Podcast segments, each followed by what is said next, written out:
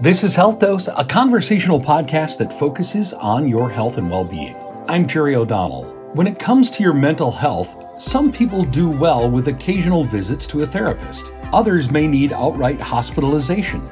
But there is a middle ground. Michelle Lucchese is a therapist at Mid Michigan Medical Center Gratiot's Psychiatric Partial Hospitalization Program. For 25 years, the Psychiatric Partial Hospitalization Program at Mid Michigan Medical Center Gratiot has provided an intensive therapeutic outpatient day program for patients. Health Dose ask Michelle, how do you describe the partial program? The partial program is an intensive outpatient program, a day program for mental health services. We treat a lot of depression, anxiety, and we have our people come every morning, Monday through Friday at 9 a.m., and they stay until 3 o'clock when they can go home and sleep in their own bed and practice the new coping skills that they're learning. Is it the idea that people do better when they're working both in a clinical setting to work on their issues as well as practicing those skills in the real world? That's definitely part of it. It's also it's kind of the in between between an inpatient stay and a traditional outpatient. So, for to be admitted onto an inpatient stay, you have to meet certain criterion as far as needing safety to yourself or others, or being a danger to yourself or others. And we're trusting that people can take care of themselves. They're not in imminent danger of hurting themselves or others. So, it's more appropriate for them to come to the partial program and then be able to use those skills right away. It's a matter both of not being in as much crisis, but also having a chance to practice the skills at night in the real world. And how is this different from other types of treatments that you may offer? It's one of the levels of care. The inpatient is for those people who are in imminent danger and need a safe place 24 7. The traditional outpatient is for the people who only need like one day a week outpatient for an hour. So we're kind of in that middle ground where people need more than an outpatient once a week, but they aren't in imminent danger of hurting themselves. This includes people who may have suicidal thoughts but don't have any imminent plans, don't have any intention, but their level of functioning isn't as high as it traditionally is or should be. Like they might be having difficulty functioning at work, they're missing a lot of work, they might be missing their college classes, and they're not able to function as they want to be able to function. So we're kind of that middle ground between the inpatient 24 7 and the once a week. That's the primary, one of the primary difference. The other difference is the fact that we are a group setting. The inpatient setting does have some group therapy, but it is primarily about the individual and getting the individual ready for discharge. It's a very short stay. Average length of stay, I think, is three to four days on the inpatient unit. Here, our primary mode of intervention is a group setting. So we have between two and 10 people. They have group therapy sessions every day two 90 minute sessions and two education sessions that are 45 or 60 minutes long. So it's intensely based on the group therapy experience, though there are individual, there's an individual attention also. What's the value of group therapy? Oh, golly, I'm glad you asked that. People who haven't experienced it don't understand the power of group therapy. I mean, when you introduce the idea of group therapy to people, they're always frightened by it. They're always say, I don't think I can talk in front of a group. But everybody feels that at first. But once they experience the power of group therapy, they're changed completely, usually by the end of the first day, honestly. So, one of the powers is the idea that I'm not alone. There are other people who are also struggling with similar issues. There are other people who've gone through what I've gone through. And that is such a powerful thing that you just can't get in individual therapy. And another element is the helping other people. So it's not just, you know, they know what I'm going through, but I actually can help them. And that does a couple of things for us. One of the things it does is it gives us this sense of purpose when we can help somebody else but it also takes away the time that we normally spend in our own negative thoughts. So it's kind of like giving our brain a vacation from our own negative thoughts when we reach out to other people and we're focusing on somebody else and we're trying to help them. It gives our brain a break. So that's another one of those very powerful group experiences. It's really a fabulous intervention. It's a way of connecting with people and harnessing the power of social connection in a very therapeutic way. I think, unfortunately, I am in the group of Americans whose opinion of group therapy has been skewed by Hollywood, where there's always the same cast of characters in that group therapy session. There's the one person who won't talk, the one person who downplays everybody else's problems. It's really quite a different setting than what we've been exposed to. Absolutely. You just don't have that cast of characters. You just don't in reality. The people who come in are are very varied. That's true. There's a lot of variety. We have people all the way from 18 years old all the way up to their 70s and even into the 80s we've had. So you get a wide variety of age ranges, we get a wide variety of disabilities, we get a wide variety of different diagnoses. And it's amazing how people connect. Let me tell you a story, a real story that happened here just this last year. We had a group of about four people, one of which was a transgendered female. She was young, probably, I think, 23 or something. And she had just recently completed the transition and she had been rejected by her family. So she was going through a lot of depression and was kind of traumatized by that. She had been here for probably six or seven days and was only had a few days left when we admitted a older gentleman who was a construction worker fits the stereotype of the construction worker was rather macho and tough and was very anxious about joining a group and very anxious about talking about emotions because you know that's one of the masculine stereotypes is you can't talk about emotions. On his first day here he joined a group in the afternoon after doing the intake which is our standard process and met that transgendered female. He was very quiet his first day and said basically nothing until the very end when he turned to that transgendered girl and said, You inspire me. You are so brave to be yourself, to do what you have to do to be yourself. And I am just so impressed by you. And there came this bond between the two of them. I think she was only here for one more day and then was discharged. And he kept asking, "Man, I wonder what happened to her. She did she meet with her parents, and did did they accept her? And I know how is she doing?" He kept wondering how she was doing because that connection was so strong just in two days. You would never imagine that the two of them would have bonded like that because they were so different. But they did, and that's one of the powers of the group setting. Yeah. Is the power of the group setting the randomness of bringing people together? I mean, therapists don't try to build a group dynamic based on who might need what. True. Group dynamics happen automatically, it's organic we don't have much control over it, though we do have some control over behaviors that might interfere with the group dynamic. Like if somebody tries to monopolize the group and they're talking too much, that can interfere with the group dynamic. And as a therapist, it's my job to kind of gently guide the conversation to include more people and to reduce that monopolizing of the conversation. If somebody speaks out of turn and is kind of harsh or mean to somebody, it's my job to correct that and to kind of do the damage control and to but we do a lot of that preemptively actually because in the intake process we have a long list of guidelines that our nurse goes through with each patient upon entrance.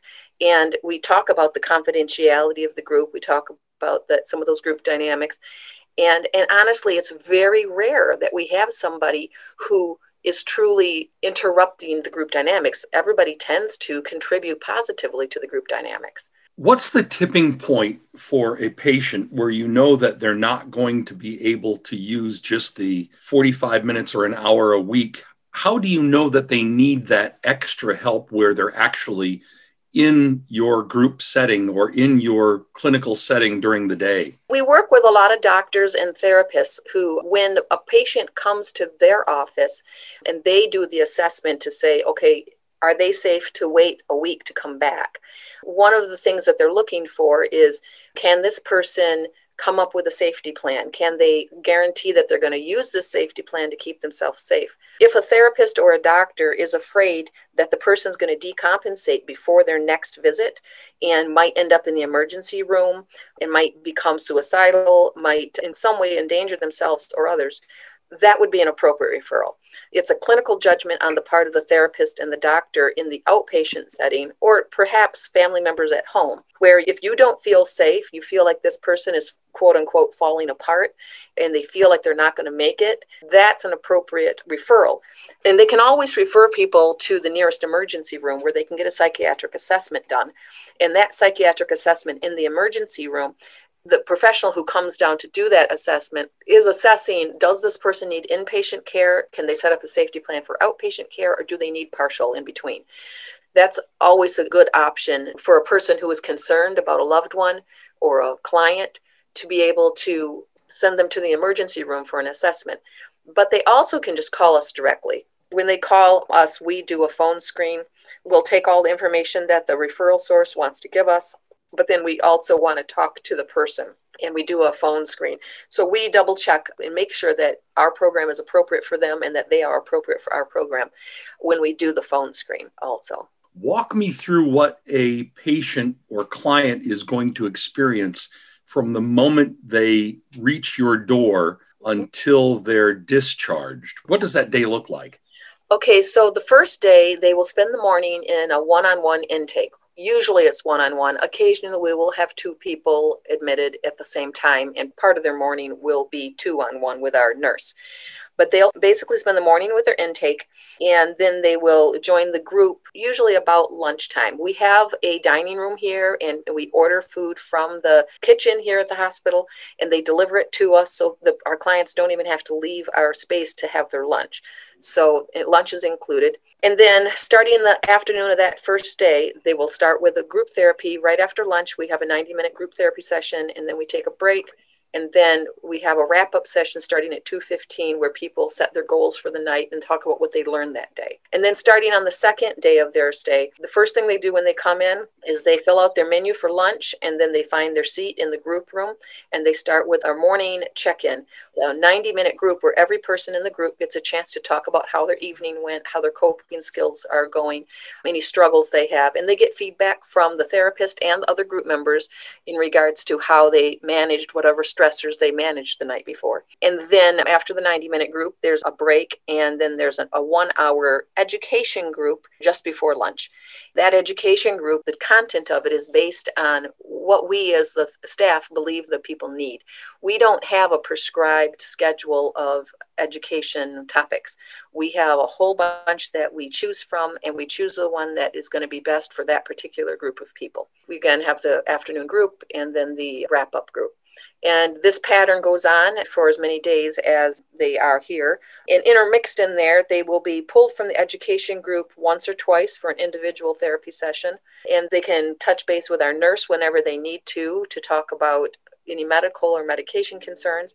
They're pulled from the education group about once a week to visit with a prescriber, a doctor or a nurse practitioner, a psychiatric nurse practitioner, and they get reviews of their medication and they make suggestions for changes.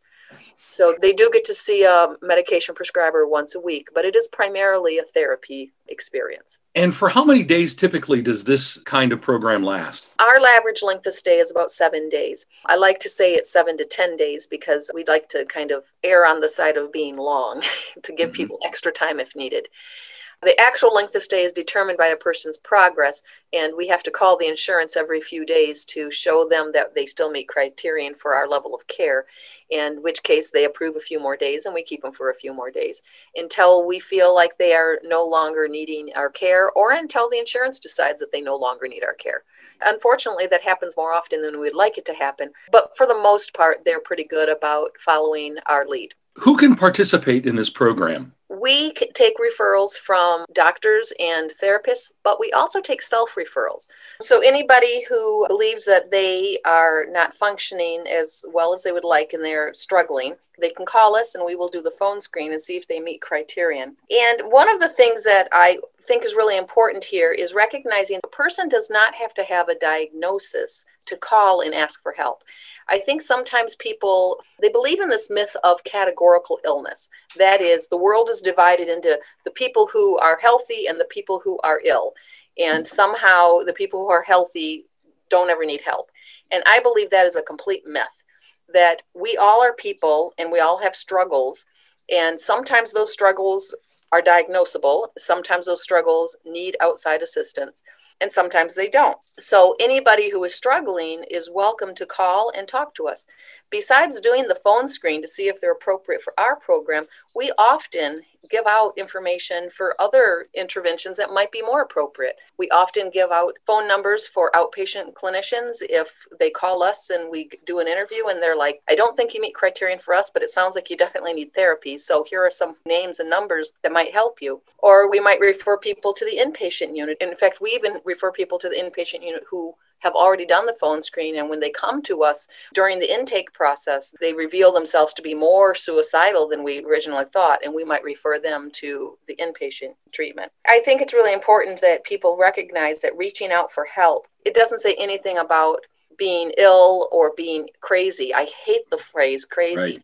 You know, right. it's like when people say, I'm afraid I'm going crazy, my response is, there is no such thing as crazy. It, right. We're all people and we all struggle. When you think categorically about these two, either this or that, and you don't want to be a that, so you deny your struggles, that right. is about the worst thing that a person can do for themselves.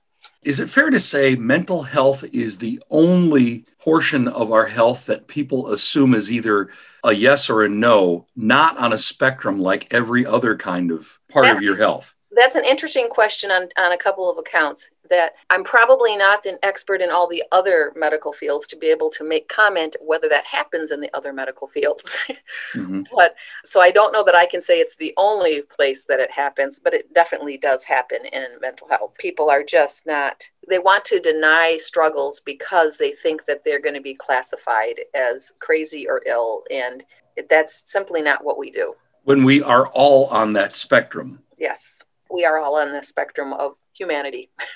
Remind me again, what kind of issues are you set up to help with? Is it anxiety, depression, all of those? Those are our primary categories. They are by far the most common. We do occasionally have somebody with a psychotic disorder like a schizophrenia or schizoaffective disorder, but for us to be able to treat a person with schizophrenia who's also depressed, the psychotic symptoms, the hallucinations or delusions, they have to be relatively stable to be able to participate in a group setting. Otherwise, they become very disruptive. If you think about specific types of anxiety disorders, generalized anxiety, phobias, OCD, PTSD, all of those are things that we can treat. And if you think about different types of depression, bipolar depression, unipolar depression, and grief reactions, we see lots of those also. And we even see the anxiety that sometimes people don't think of this as an anxiety disorder, and, and that is somatized disorders, which is the physical manifestation of an anxiety. So people they might know they have anxiety, but they also have irritable bowels or a nauseous stomach or ulcers and those types of things, which, of course, some of them also have medical treatments, but they are also a manifestation of anxiety. So, as people learn good anxiety management tools, they can also see benefits in those physical symptoms. What changes have you seen in mental health treatment, and what changes have you seen in mental health populations over the last couple of decades? Well, partial program has been here for 25 years, and it's funny that I happen to have been the therapist 24 years ago here. So I was the therapist here from 96 to 98, and then I came back in 2019 as the secondary therapist, and I've been contingent here for, I don't know, 17 years in between there. I'm quite familiar with the whole program here. And one of the things that we've noticed in our program that has changed is our length of stay. The average length of stay when we first opened back in the mid 90s was like 20 days. And now it's down to seven days. And that has a lot to do with the insurance, as we were talking about earlier. Depression is depression, and people have dealt with depression for eons. But we definitely have noticed continual changes in the medication research and changes in medication regimes and how the doctors, based on the research, the doctors are using different medications are using them differently. But i think the bigger issue is how we have grown to understand the power of lifestyle choices on our mood that we know from basic research, we've learned that physical exercise can treat depression as well as medication, that social connectivity can treat depression as well as medication, that these types of basic lifestyle choices are vitally important for maintaining our mental health and our stable mood. Sleep patterns. In the last 25 years, we have had major research done in how important sleep patterns are for stabilizing moods. Now, when we're dealing with a person who struggles with bipolar disorder, one of the very first things we're going to do is try to get them on a stable sleep schedule because that's so important for mood stabilization. That is one of the things we focus on here a lot. Our primary intervention is a cognitive behavioral approach. And the cognitive side of it is to help people see how their negative and inaccurate thinking is impacting their mood and help them change it. But the behavioral side of it is to see how their behaviors are impacting their mood and then also change that. That when a person forces themselves to smile, on a regular basis, they're going to start feeling better. When a person interacts with a group of friends, even if they don't feel like it, afterwards they're going to feel better. So there's the impact on the mood, and it's through the chemicals, the hormones in our system that we know that a cardiac exercise is, increases certain hormones, that spending time with a pet increases certain hormones that make us feel better there's all sorts of research on that chemical interaction of activities and lifestyle choices and how it directly impacts mood. How does someone contact you? We're located in the hospital, the um, Michigan Medical Center Gratiot in Alma, and our direct phone number is 989 466 3253. That is Mid Michigan Medical Center therapist Michelle Lucchese from Mid Michigan Medical Center Gratiot Psychiatric Partial Hospitalization Program. Remember, if you have health concerns, the best place to start is your primary care provider. If you need help finding a primary care provider, go to midmichigan.org/doctors. And for more information on Mid-Michigan Medical Center's psychiatric partial hospitalization program, go to midmichigan.org/conditions-treatments/mental health slash outpatient hyphen care. I'm Jerry O'Donnell. Thank you so much for listening. Check back again soon for another episode of Health Dose.